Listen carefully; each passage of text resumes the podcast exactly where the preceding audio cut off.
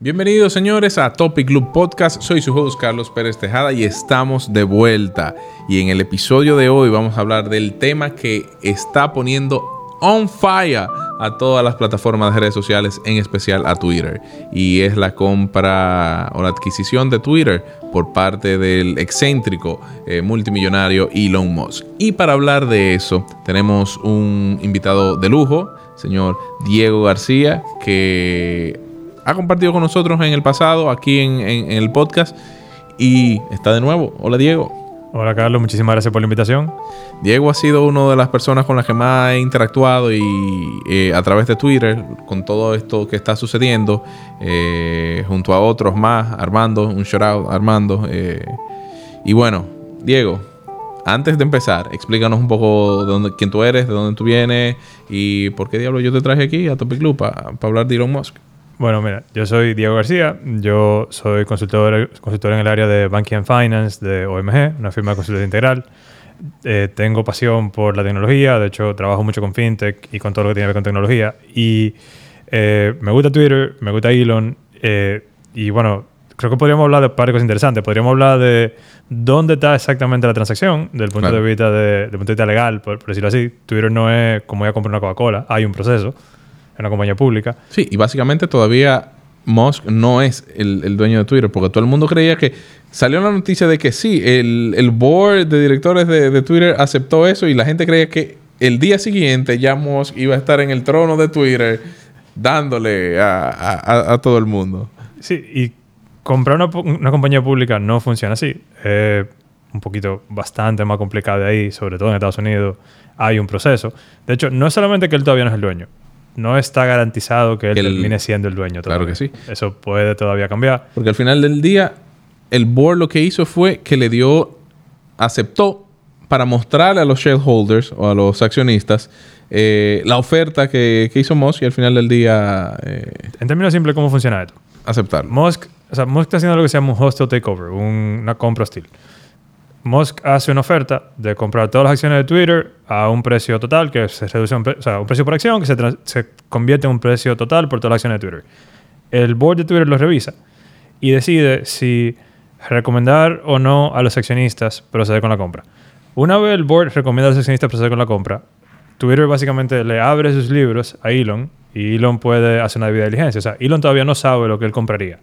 Elon podría en cualquier momento... Si es profitable, no profitable podría encontrar algo que no le guste y decidir no comprar. Él podría simplemente decir que se cansó o que, no, o que ya no la quiere y decidir no comprar. Y en caso de llegar a una oferta firme, los accionistas podrían no aceptarla. Si él consigue una masa crítica de accionistas, típicamente hay una cosa que se llama derecho de arrastre o drag along, o drag along right, que le permite a él básicamente obligar al resto de los accionistas a comprar esa masa crítica tiene un porcentaje extremadamente alto. No recuerdo el porcentaje exacto en la regulación de la SEC, que es la, de Estados Unidos. Pero, para tener una idea, en España, para tú sacar el. Se llama un squeeze out, para tú sacar a los que faltan, tiene que tener un 90%. O sea que no es poco. Y ya hay shareholders importantes, o sea, con, con muchas acciones, con un porcentaje significativo, que han dicho que no quieren vender que no va a vender a Elon. Sí, y, es válido. O sea, una empresa que tiene. Bueno, él compró el 9% eh, unos días antes, específicamente como el 4 de abril. Eh, y lo que lo hizo el mayor accionista hasta ese punto de, la red de Twitter. Y también mencionar un punto que, está ahí dando vueltas y fue el Poison Pill. Que, que en términos, o sea, el board de Twitter ante la visión de que ellos tenían de que Musk iba a ser un hostile takeover de, la empresa y para evitar como que él se viera, número uno, primero lo intentaron invitar al board de directores. ¿Y qué sucede cuando tú eres un board de directores? Tú no puedes tener más del 15% de las acciones totales de la empresa para evitar eso, para evitar como que tú seas como el, te conviertas de la noche a la mañana, tú con poder económico, en el dueño de, una empresa. Musk se dio cuenta de esto, rechazó la oferta. Entonces ahí el board eh, implementó lo que es el Poison Pill, que básicamente, y tú me puedes creer un poco si, si, meto la pata, de que es crear nuevas acciones, que tú puedes crear, la, empresa crea nuevas acciones para venderlas y esto, estas acciones hasta cierto punto no podían ser compradas por, por sino que tenían que ser compradas por nuevos shareholders. Entonces, Y tú dices, ah, ¿y, y- en qué se traduce eso? Bueno, pues número uno, las acciones de Moz pierden cierto peso dentro de la red social porque hay más acciones, ya tú no vas a tener el 9%, sino que tú vas a tener un porcentaje menor de, de acciones dentro de la empresa y así restarle un poquito de poder. O sea que la dinámica entre el board y Musk ha sido como eh, expulsando que ellos se la han, han pasado. Sí, eh, el Poison Pill funciona muy parecido a como tú lo explicas. Básicamente, si, si un accionista llega a un porcentaje, en ese, eh, creo, que, creo que en el caso de Twitter era 15%, Exacto. automatiza- automáticamente se crean acciones nuevas y se venden accionistas distintos del accionista nuevo. Entonces tú lo diluyes, lo bajas del 15 y si él quiere lograr subir el 15, la transacción se vuelve básicamente inviable desde el punto de vista financiero. O sea, Claro. de comprarla te sale extremadamente caro. Entonces, es una, una especie de una guerra eh, legal, digamos, de alguna Sí, forma. sí, sí, sí. Eh, Elon, Elon es un- una persona que típicamente cuando se traza un objetivo lo logra. O sea que hay que ver realmente dónde va a acabar esto. La historia ha demostrado que cuando él dice voy para allá, lo logra. Y un tema muy, muy interesante, y es que la oferta de Musk, por lo menos la última, la que el board sí decidió, eh, vamos a darle un, un check y a ver qué nuestros accionistas piensan de esto, eh, sí resultó ser un caramelo como difícil de no, de no, de decirle que no. Y especialmente para una empresa que no es tan ¿cómo ponerlo? No ha sido lo que se esperaba en términos de crecimiento y en términos económicos. Si tú lo comparas con otras eh, plataformas sociales que tienen quizás el mismo tiempo o mayor tiempo que, que Twitter, un ejemplo, Facebook e Instagram, en el conjunto de Meta en, total, eh, en 2021 generó más de 17 mil millones en ganancias, ¿verdad? 17 mil millones de dólares en ganancias. Y Facebook, por un lado, tiene cerca de 2.9 mil millones de usuarios. Instagram supera los mil millones de usuarios. Facebook, eh, Twitter, perdón, se ha estancado en 300 usuarios que tiene años tratando de incrementarlo y no lo ha logrado. Eh, una red social, por ejemplo, como TikTok, que TikTok es como el boom desde la pandemia para acá, TikTok tiene 700 millones de usuarios. Ahí, Mira, y con el tema, por ejemplo, de- eh, a nivel económico, eh, Twitter en inicio se negaba al tema de los anuncios, pero por el tema de una empresa pública tú tienes que generar dinero, tú tienes que, que ceder a ciertas cosas. Y, y así como tú decías, quizás Musk se encuentre con ciertas eh, situaciones o verdades de, de la empresa que en términos económicos, viejo, no, no, no sea profitable. mira, es curioso porque mucha de la información financiera, por ser una empresa pública precisamente, eh, Twitter tiene que reportarla trimestralmente y publicarla. O sea que desde el punto de vista financiero, no sé con qué sorpresa se podría encontrar. Lo curioso es que él está ofreciendo, si no me equivoco, 54 dólares con 20 centavos por acción. Por acción, exacto. Y ahí la pregunta que tiene que hacerse cada accionista un poco es, yo creo en el board y en el management de Twitter lo suficiente para creer que en un plazo razonable ellos van a hacer, sin Elon, que mis acciones valgan más de ahí.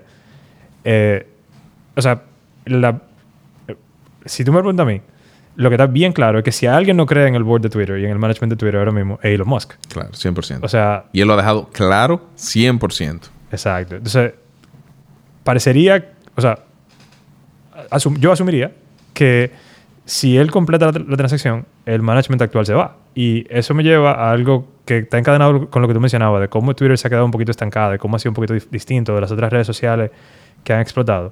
Por ejemplo, Meta con Facebook ha tenido una estructura de ownership y de management un poquito estable con Mark Zuckerberg. Sí. Twitter ha sido todo lo contrario. O sea, Twitter ha tenido muchísima controversia interna que terminaron básicamente sacando al fundador, que fue Jack Dorsey. Jack Dorsey. Eh, es un Que lo, que lo sacaron, lo llevaron, eh, volvían y, y él se fue. O sea, fue como... Es un roller coaster que, que ha vivido Twitter en, a nivel de organización y, y- y dentro de su estructura. Exacto. Entonces, hay, o sea, habría que ver. Musk dijo, en un, irónicamente en un tweet, que él cree, él cree que Twitter tiene mucho potencial y él dijo, I will unlock it. Hay que ver qué él, a qué él se refiere con que lo va a desbloquear. Sí, y mira, uno de los temas que tiene Moss y quizá lo que le ha traído tantos problemas a lo largo de su carrera es que aparte del ser muy espontáneo, extremadamente espontáneo, es que su lenguaje, él no explica en primera instancia las cosas y puede, y eso, yo no sé, yo siento que él a veces juega con eso un poco, pero es el caso, por ejemplo, del debate con el tema del, free speech eh, y la libertad de expresión, que eso es lo, que él ha venido del principio eh, hablando. Ciertos grupos eh, han tomado la definición del discurso libre, libertad de expresión, quizá un poco extenso, más allá de lo que en verdad significa. Y Musk, luego de que todo el mundo se empezó como a revolver, Dios mío, ¿qué es lo que él va a hacer? ¿Qué es lo que va a hacer con el free speech? Que la preocupación de las personas, y en ese tema de desbloquearlo, y mencionando también el, tema de la libertad de expresión, es que no haya barreras y que, por ejemplo, discursos de odio, eh, y misinformation o, informaciones falsas, pues abunden más de la cuenta en, la plataforma social. Moss dijo que no. Eh, incluso él lo opinió. En Twitter, él opinió ese tweet para que la gente que entrara y vea tuviera un poco más claro de lo que él quería decir con libertad de expresión. Y él básicamente lo que decía es que libertad de expresión, eh, en, sus, en su visión, lo que él se refiere, es que tú puedas ejercer ese derecho de libertad de expresión hasta donde dice la ley. El límite es la ley. Que si tú como usuario o tú como ciudadano entiendes que debe de haber más regulación sobre ciertos temas, pues tú le dices al gobierno que cree nuevos temas y que la libertad de expresión pues llegue hasta este punto. Y él lo que explica es que lo que él quiere decir con libertad de expresión es aplicarla hasta donde más se pueda y permita la ley como tal. Eh, la reacción del, público con esto creo que no, recibió tanto eh, show mediático como cualquier otro tweet que él, pusiera, que él pudiera poner, como la foto con Bill Gates, ¿verdad? Mofándose. Pero eh, eso es por lo menos lo que él ha explicado que él quiere lograr con, con Twitter. En un TED Talk que él, que él realizó y que fue publicado la semana pasada, eh, él explicó un poco más, por ejemplo, del, tema de, liberar eh, el algoritmo, hacerlo eh, un poquito open source, con, pero no sé qué tanto eso, eso pueda correr, no sé. Mira, él, o sea, de su primera declaración ha sido que su idea es llevar a, Twitter a ser una compañía privada, lo cual lo libera de mucha supervisión, sobre todo de la SEC. Ahora, eso no lo libera de las reglas que hay sobre moderación de contenido. Claro. La Unión Europea ya dijo muy tajantemente que va a hacer reglas de moderación de contenido, que está trabajando en ella, incluso de antes de anunciar esto, y que la expectativa es que Twitter las cumpla. Claro. Y los europeos no se frenan con su multa. No, y, no solamente que los europeos no se frenan con su multa. Aquí hemos hablado y, puesto de ejemplo de que la Unión Europea, dentro de todos los países y todas las grandes pues, potencias eh, a nivel mundial, es la que siempre y es la que más ha defendido el tema de los derechos de los usuarios y ha enfrentado todo, lo, todo este tema de lo digital. El GDPR, la más reciente eh, normativa de mercados digitales son excelentes ejemplos y que han servido para trazar el paso a que otras naciones, eh, como Estados Unidos, en California, que tomó de ejemplo el GDPR para aplicarlo eh, o darle una formita ahí a lo que ellos entendían que debería de ser una, una ley que protegiera a, los, a los, usuarios eh, de ads, de mercadeo, de su data en las plataformas sociales y en el mundo digital. Y, y no me sorprende que la Unión Europea sea la primera que, que, levante y como que, mira, tenemos claro en algo, nosotros lo vamos a hacer así. Y, o sea, uniendo eso con el tema del open source del algoritmo, la verdad que tener tu algoritmo open source te da una especie de transparencia que es muy difícil de lograr en otras redes. No, no, conozco otra red social que la tenga, por lo menos. O sea, Facebook, ¿cómo Facebook decide que tú ves es un black box? Sí. Eh, Facebook te dice que, que, ellos entienden que es el contenido más relevante para ti y ellos te lo ponen en el orden que ellos entiendan. Lo, lo, mismo sucede con las tendencias. Aquí se ha criticado bastante ese tema de las tendencias, de que tú ves un tema que es tendencia, lo dice ahí, pero hay otros temas que están recibiendo mayor cantidad de tweets y mayor cantidad de interacciones, pero no son tendencias. Entonces, ¿qué es? ¿Qué te lleva al algoritmo a decir o a definir que eso es la tendencia que tú deberías estar viendo y quizás consumiendo en, en ese momento? Son dos vertientes, porque una es esa, una es que el algoritmo decide que tú deberías ver y qué el algoritmo decide que tú no deberías No, ver. claro. Y, o sea, si esto fuera una escala, asumamos que, que 100 es fully promoted y todo el mundo lo ve desde que entra a Twitter y 0 es nadie lo ve aunque lo busque. ¿En qué punto, asu- asumiendo que el default sea 50, ¿verdad? Claro. ¿En qué punto hacia abajo se convierte en censura? Entonces, si tú puedes ver el algoritmo, en teoría, tú deberías poder saber en qué punto, o sea, cómo el algoritmo decide no tú caes en esa escala. Y eso te permitiría saber, por lo menos saber si Twitter está censurando y cómo está censurando. Esa es una. Lo segundo es el mito de los shadow bans, que le encanta tanto a lo de derecha como a lo de izquierda. Todos dicen que están shadow ban. Todo depende de- del día y de lo que haya sucedido en ese momento para decir de que, que tú fuiste víctima o no. Y si todo el mundo está shadow ban y se lo dice al mundo a través de un tweet en una cuenta que según ellos está shadow ban. Entonces, ¿verdad? Y esa ironía, de- dejando esa ironía de lado, el, el hecho de que el algoritmo sea open source te permitiría ver eso. Ahora, aquí la clave es, el algoritmo, el hecho de que sea open source, si eso no es un requisito normativo, es una decisión de la compañía, ¿verdad? Independientemente de que el algoritmo sea o no open source, Elon y Twitter tienen, o sea, Twitter sea con Elon como dueño o una compañía pública como sea que termine, tienen que cumplir con la normativa aplicable y si no, lo van a sancionar. O sea, y hay que ver cuáles sanciones se establecen, hay que ver cuáles son los triggers de esas sanciones. El problema con el- lo bueno y lo malo de Twitter y del tweet de Elon sobre lo que él entiende por free speech es que como son 280 caracteres, ahí no cabe en detalle. Entonces, hay que ver qué él va a hacer. Porque hay ejemplos donde su idea de algo no necesariamente es lo que el gobierno manda. Claro, y, y tampoco es lo mejor. Él también ha sido, él a veces ha sido muy crítico con él y él ha, ha, ha confesado de que él también se ha equivocado. Y Twitter puede ser, suceder cosas buenas que él haga con, con Twitter, como también meter la pata. Y un tema que me ha sorprendido bastante, me ha sorprendido y a la vez eh, no tanto, de que no se ha cuestionado tanto a otras plataformas sociales y tampoco que se le ha prestado tanta importancia a el valor que en teoría tiene manejar la opinión pública. Yo lo decía en un tweet cuando, cuando la primera que se habló de esto en Twitter, o sea, cuando, cuando la noticia salió, digamos, eh, estaba todo el mundo volviéndose loco porque el hombre más rico del mundo iba a comprar una red social que creo que es la séptima en tamaño, si no me equivoco. Y mi, o sea, mi take ahí más o menos era, ok, todo el mundo está volviendo loco con esto y no conocemos los detalles, mientras que Facebook, Facebook no, Meta, Una persona. que no es solamente Facebook. O sea, Meta controla lo que vemos en Facebook, lo que vemos en Instagram, pero también los mensajes que intercambiamos por WhatsApp. Una persona tiene control efectivo, no necesariamente el dueño, pero al final el, el decision maker. Claro. Y bueno, sí, lo invitan al Congreso, esto, lo otro, pero la verdad que el resultado concreto no hubo, o sea, no, no hay todavía.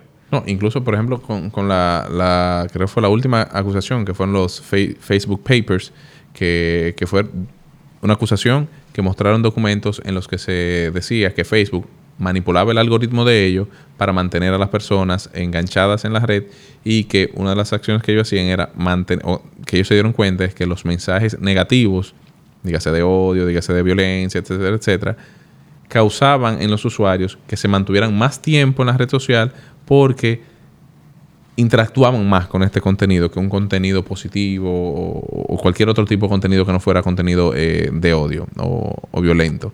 Entonces, eso disparó las alarmas de cómo se manipula un, o cómo se puede, puede manipular un, algoritmo para beneficiar al dueño, en este caso, que es el que toma la decisión de, de qué se hace y qué no se hace en una red social.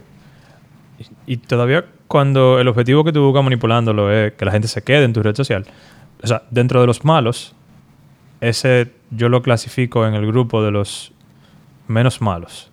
O si no menos malos, por lo menos menos peligrosos. Porque una cosa es tú querer ser sticky para tus usuarios, otra cosa es tú querer que tus usuarios piensen o actúen de una forma determinada. Cambridge Analytica, ¿eh? Ajá, entonces- Para tomarlo de otro ejemplo de lo tanto que hay ahí en, en- en la selva digital. Entonces, tener un algoritmo open source, asumiendo que el algoritmo que está publicado es exactamente el mismo que está corriendo, le permite a expertos ver que, o sea, cómo el algoritmo decide qué te enseña y si el objetivo es O sea, aquí probablemente no tengamos una declaración del objetivo que tú te quedes en Twitter, pero Claro. a lo mejor eh, algunos expertos pueden estudiarlo y decir, ok, mira, basado en el algoritmo que tú, que tú publicaste, parecería que el algoritmo causa esto. O sea, y te permite hacer un diagnóstico. La pregunta es de nuevo si van a terminar siendo el open source y si el que va a estar open source va a ser íntegro y completo. Claro. Porque Que, que, que ahí es que, que me cuesta creer que, que se logre. Pero bueno, anyway. Eh, y otro tema interesante con todo esto, eso, eso de la verdad, o sea, de la compra. O sea, mucha gente tampoco se ha cuestionado mucho como esto. No sé, I don't know. El tema de que una sola persona, mira, porque no es un grupo empresarial ni nada, eh, yo le he dado cabeza a esto. Richest Man Alive y Richest Man entre comillas, porque la mayoría de la fortuna de Moss no es fortuna líquida, es fortuna que está en acciones. Yo le he dado cabeza a esto. Y asumiendo que esto ocurra, y que lo o sea, habría que ver los documentos en público, probablemente no sea Musk solo. O sea, él- de hecho, me parece que por lo que salió hasta ahora, hay una parte que es de Musk, que creo que la mitad, y la otra mitad es... Loans, él lo, lo va a... O sea, hay que ver contra qué están apalancados esos loans y de dónde vienen. Esa es una cosa. La otra es, y, o sea, yo lo digo abiertamente, para mí Elon es el, probablemente el visionario más grande de, de nuestro tiempo. Sí. O sea, por lo menos en mi opinión, ¿verdad? Y Elon no piensa en pequeño. Entonces, a mí no me sorprendería que él teniendo los recursos decida hacer esto. O sea, Elon tiene un apetito de riesgo inhumano. Es él, un poquito de su historia, y me imagino que tú lo conoces, quizá la audiencia no tanto. Este es, este es un señor que dejó la universidad, fundó una compañía que se llama X.com, que terminó eh, fusionándose con PayPal. Salió, bueno, lo sacaron de PayPal realmente. Y se quedó, me parece que con 80 o 100 millones de dólares, algo así. Sí, de lo- Y- él, metió, él metió como... Fueron como 114. Y él metió 80 en Space... No, 80 eh, en Tesla, en Tesla. 20 y pico en SpaceX y lo otro en Solar City. Sí. Se quedó básicamente sin nada. O sea, lo que suele hacer un emprendedor en Silicon Valley después que sale así también es Que, que eso es lo que se llama un big exit. O sea, en Silicon Valley cuando tú te compran tu compañía o te dan un bono gigantesco para que tú salgas, eso es lo que se conoce como un big exit. Estamos hablando de un big exit en 2004. Sí, sí, sí, sí, sí. Ah. No, y, y- y un big exit lo que se traduce es de que, ok, ya tengo 100 millones de dólares en mi cuenta de banco. Yo voy a hacer nuevos negocios, voy a emprender de nuevo, pero yo también voy a vivir mi vida chill. Y, y Él pasó mucho trabajo eh, después que salió y... y- y este señor, se lo digo, o sea, mira el apetito de riesgo de este señor, que él estaba set for life, básicamente. Básicamente. Él podía emprender con dinero de otro.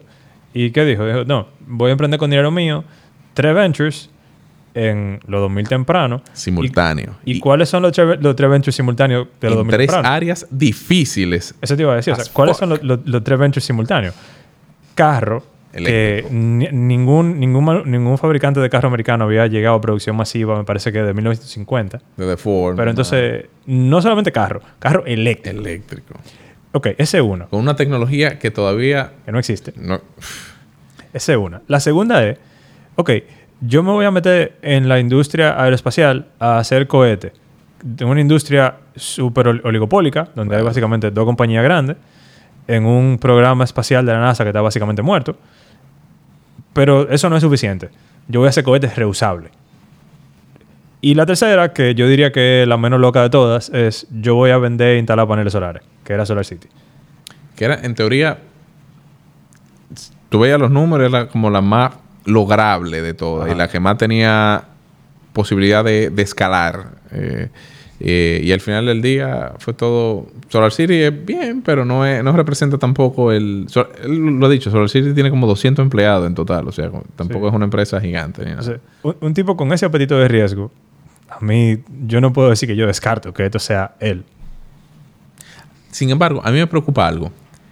Que todo el tiempo que él, él lo ha dicho, la, la importancia que para él tiene una plataforma social como Twitter, pero que él le dedique tanto tiempo a Twitter, me preocupa que le quite tiempo para él enfocarse en lo que yo quiero que él succeed, que son eh, ah, automóviles eléctricos man, y make human eh, una, una especie interplanetaria. Entonces, no sé, no sé qué tanto tiempo todo este tema de Twitter le puede quitar que él se lo pudiera estar aplicando a eso, o si él está quitando de su tiempo off, del poco tiempo off que él siempre ha dicho que tiene, para dedicárselo a Twitter y no tener vida. Mira, Él está soltero, ahora él lo puede hacer. yo, o sea, yo tenía, curiosamente, yo tenía lo mismo en la cabeza que tú y yo quería hacer el comentario aquí en el podcast. Y qué bueno que tú lo hagas, porque él, o sea, a mí me gusta la idea de ser una especie interplanetaria, me gustan, o sea, me, me gusta la idea de, lo- de los vehículos eléctricos. O sea, yo quisiera que él suicide en eso también y tengo la misma preocupación que tú, pero eso lleva a una teoría de la conspiración interesante que están flotando, Sí. que, que probablemente él no sea el CEO de Twitter y que podríamos estar esperando el regreso de Jack.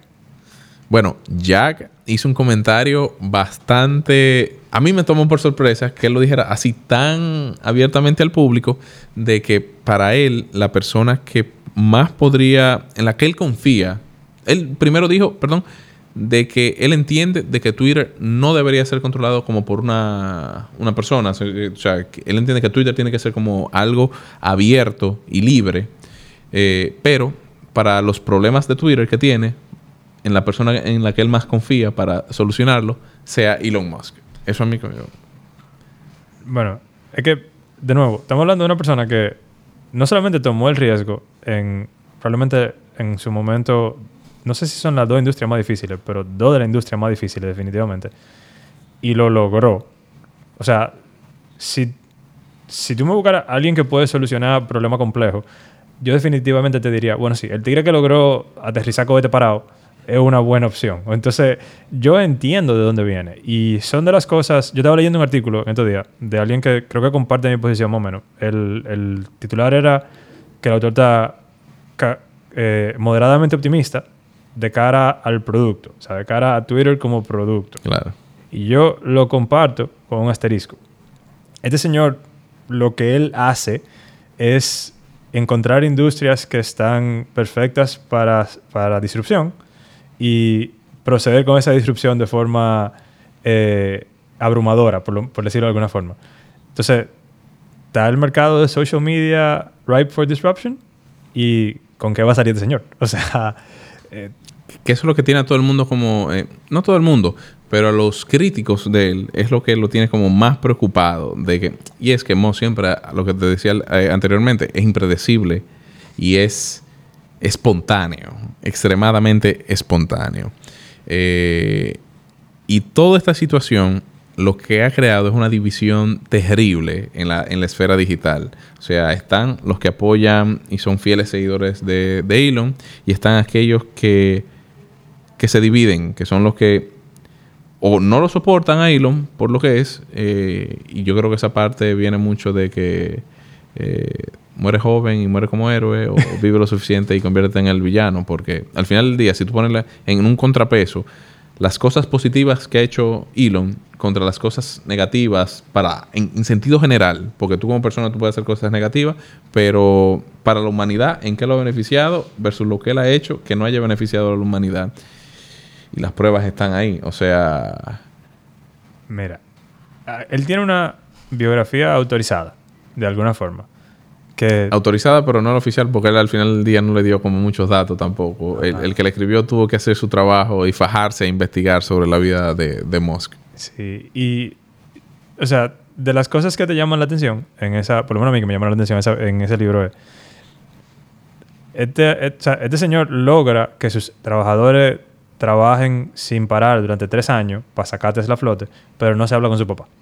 Por Sí. decirte algo. O sea, al- algo random así. Entonces, yo no sé qué él habrá hecho malo en su vida personal. No, no me atrevo a ponerle como un peso a eso. Que Hay- tampoco nos importa. Tampoco no, debe- debería de es importar, porque esa es su vida, exacto. Hay alegato de... eh, y, esto es curioso y, y es algo, un detalle que mucha gente deja escapar, pero que hay que mantener bien en la mira. Hay alegato de racismo y sexismo en Tesla, pero a mi mejor conocimiento no lo acusan a él, acusan la atmósfera en Tesla. Sí. O sea, puede ser que sean ciertos y que no sea él el que ha cometido los actos impropios. Puede ser que sea, no sé, no estoy ahí, no he leído los Pero si tomamos eh, eso de referencia, en la época que esas acusaciones salieron, salieron acusaciones de todas las empresas, tanto del sector tecnológico como de otras áreas del sector, que también tenían ambientes tóxicos, vamos a llamarlo así. Lo, lo que digo es, él no es un ángel. Ahora, yo estoy de acuerdo contigo en que para la humanidad como especie, él ha hecho mucho más positivo Claro. que negativo. Claro, claro, 100%, 100%. Y el comentario de la disrupción venía porque esa disrupción, o sea, con él, con Elon, hay cosas que él dice que va a hacer y las hace. Y hay cosas que él nunca dice y después te dice tan hecha. Y le ha pasado a muchos dueños de Tesla que él dice un día, tuitea, ah, miren, por cierto, sus carros se manejan solo desde hoy. Sí, Eh, entonces, ¿qué planes tiene este señor para Twitter? No sé. Y pueden ser espectacularmente buenos, pueden ser espectacularmente malos, pueden ser una mezcla de los dos, pueden ser objetivos muy nobles que salgan mal, pueden ser objetivos muy nefastos que, sal- que salgan bien o que salgan mal. Yo no sé. Yo no me atrevo a juzgarlo desde antes. Pero esa división que tú decías viene de gente que asume o que este señor es el diablo o que este señor es un ángel. claro. Y vuelvo y te digo que casi siempre, por lo que se le está criticando de esta compra, es por acciones que la gente supone Que él va a tomar. que va a tomar, pero que todavía, o sea, él está siendo juzgado por cosas que él no ha cometido todavía. Y también creo que se, se ha creado como una atmósfera un poco también tóxica. eh, con el caso, por ejemplo, de- del bloqueo que él le hizo a una cuenta, que, que mucha gente la- lo ha criticado a él porque dice, mira, él profesa la libertad de expresión, pero mira, bloquea a una persona. Desde mi punto de vista, son dos cosas totalmente diferentes. Una cosa es tú tener la libertad de expresión de decir lo que a ti se te venga en, gana, siempre respetando lo- el marco de la ley, ¿verdad? Lo que, lo que te permite eh, la ley. Y otra cosa es tú también ejercer el derecho a tú consumir lo que tú quieras. Yo estoy de acuerdo contigo, 100%. O sea, una, yo, yo, te- yo, o sea, definitivamente yo impedirte decir algo que tú tienes un derecho legal a decir es eh, ilegal. Yo no, de- o sea, yo no debería estar obligado a escucharte. Claro. Yo, yo puedo elegir no escucharte. Yo puedo elegir apagar la radio. Tienes si tu derecho. fuera una emisora. Yo puedo elegir irme de donde estoy hablando. Yo puedo elegir... O sea, si yo no quiero consumir tu contenido, yo no estoy obligado. Y cuando digo tú en general, ¿verdad? ¿Qué sucede? Aquí la gente está hablando... Y eh, con Trump hubo algo parecido. Donde Trump... La cuenta de Twitter oficial de Trump bloqueó una cuenta cuando él era presidente. Y se le criticó porque él es el presidente de Estados Unidos. Y cuando tú bloqueas una cuenta, la gente tampoco pu- puede ver tus tweets. Era una situación medio delicada, porque él usaba su cuenta personal en vez de usar la cuenta de POTUS. Entonces, ¿verdad? Eh, ahí... Había una línea muy fina que, que se estaba cruzando. en- Ahora, en este el- señor no tiene un cargo público. No. Este señor es Es un tecno, ciudad- es un tecno king ciudadano. de una compañía pública, pero al final es un ciudadano privado. Y como tú dices, a él se le está juzgando por cosas que él no ha hecho. Tú citabas una frase ahorita de una película muy buena. Y a mí me encanta la conversación que lleva esa frase. Es una conversación en un restaurante donde están Harvey Dent, Rachel, Bruce. Bruce, y la bailarina. Sí. Y ellos están hablando de si Batman debería estar sobre la ley o no. Y una de las cosas que dice Harvey, justamente antes de decir esa frase, es que los romanos, y esto es cierto, cuando la cosa se pone complicada, le daban poderes, todos los poderes a una sola persona. Era un cargo que se conocía como dictador. Dictador. Y Rachel le dice, "Tú- sabes a quién, fue el último hombre a quien le dieron esa, e- e- ese, ese poder y nunca lo, nunca lo devolvió, que fue César, Julio César. Fue el primer, o sea, el emperador Julio César. Y con Musk, mi preocupación es que el grupo que lo está vilificando está asumiendo que ya él no devolvió los poderes y que ya él se convirtió en un dictador de facto. Claro. Y el grupo que lo está canonizando está rushing para darle el poder de dictador. Como si, como si Elon fuera una solución a todos los problemas del mundo. Y este es un ser humano. Es un ser humano extremadamente complejo. Claro. Que tiene todas las... Tiene no solo las posibilidades, sino el derecho a equivocarse. Que yo siento que eso es lo que se ha perdido últimamente con todo este tema de las redes, en el que siempre se pinta como la vida perfecta, el ser humano perfecto.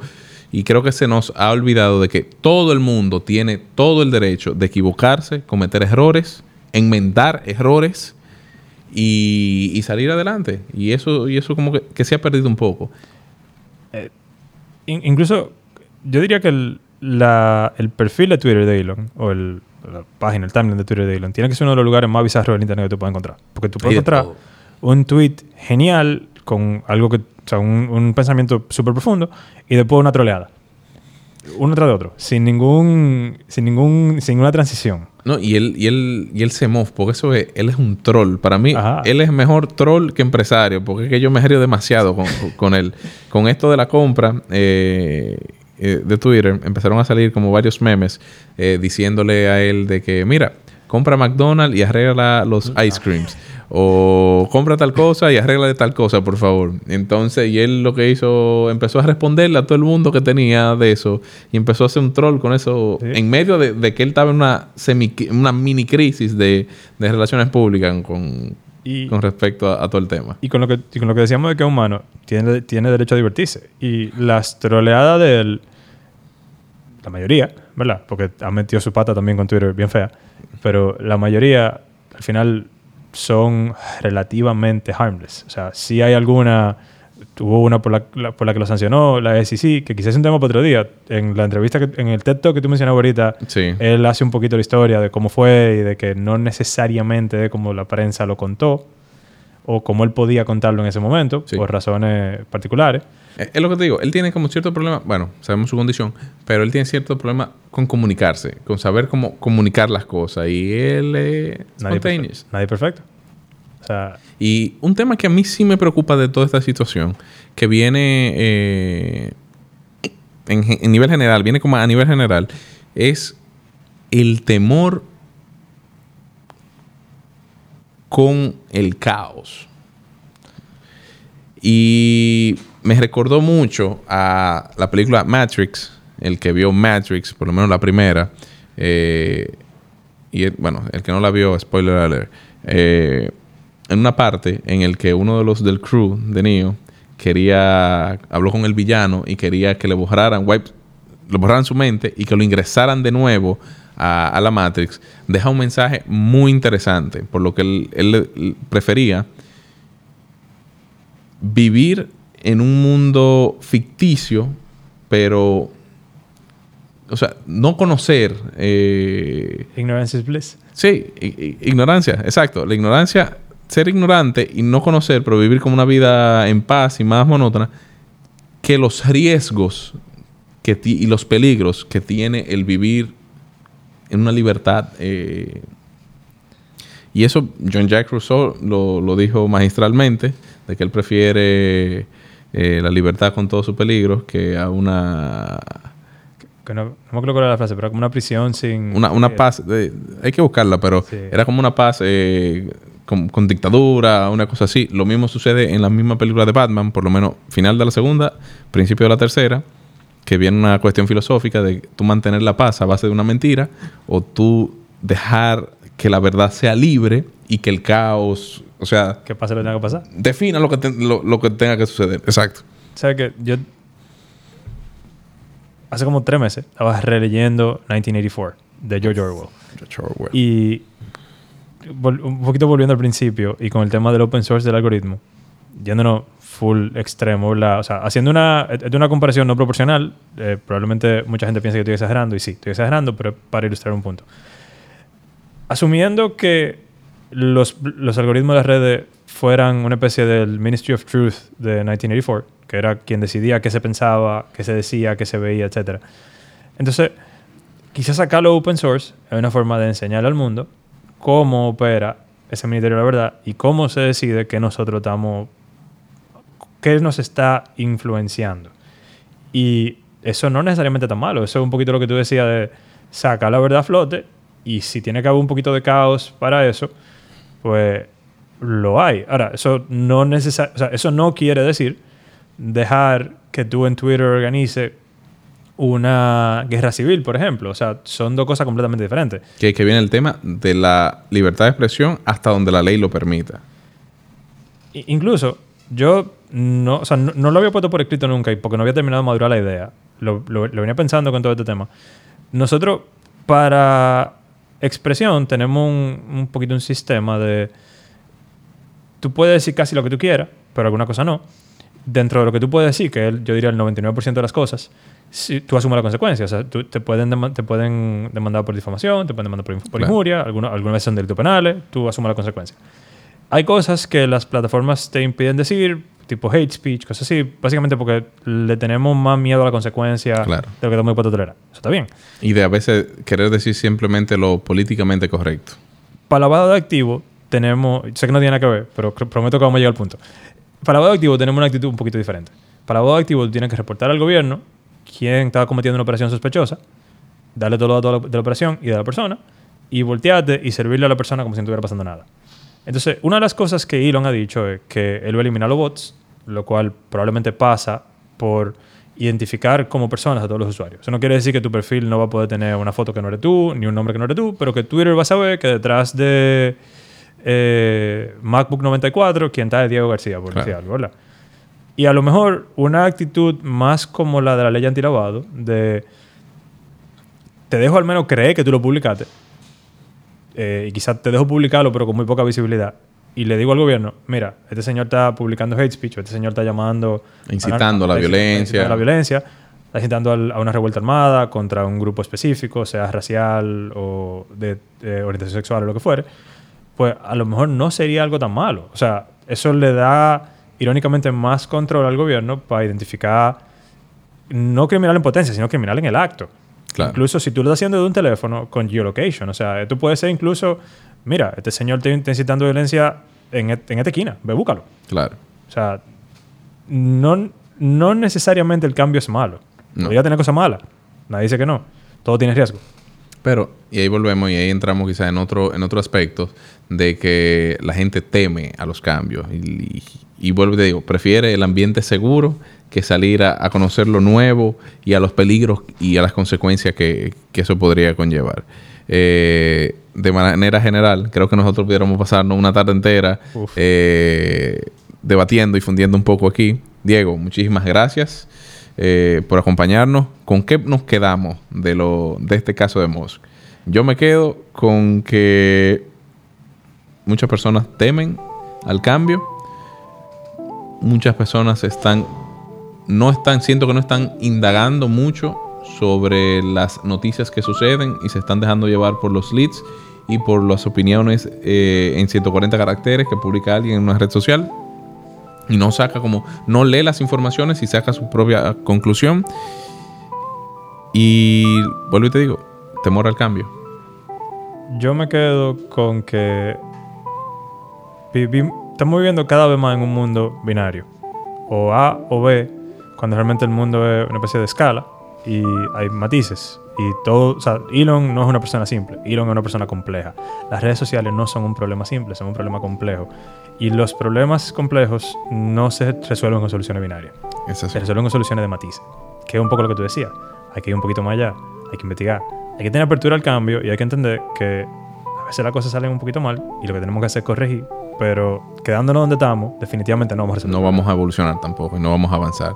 Eh, señores, Recuerden seguirnos en todas nuestras plataformas sociales a través de Topic Club Podcast, seguir a Falla Media para ustedes enterarse de todos los contenidos de lo que está sucediendo a nivel político, a nivel deportivo, a nivel de gaming, a nivel de tecnología y ciencia. Y nos escucharemos en una próxima ocasión.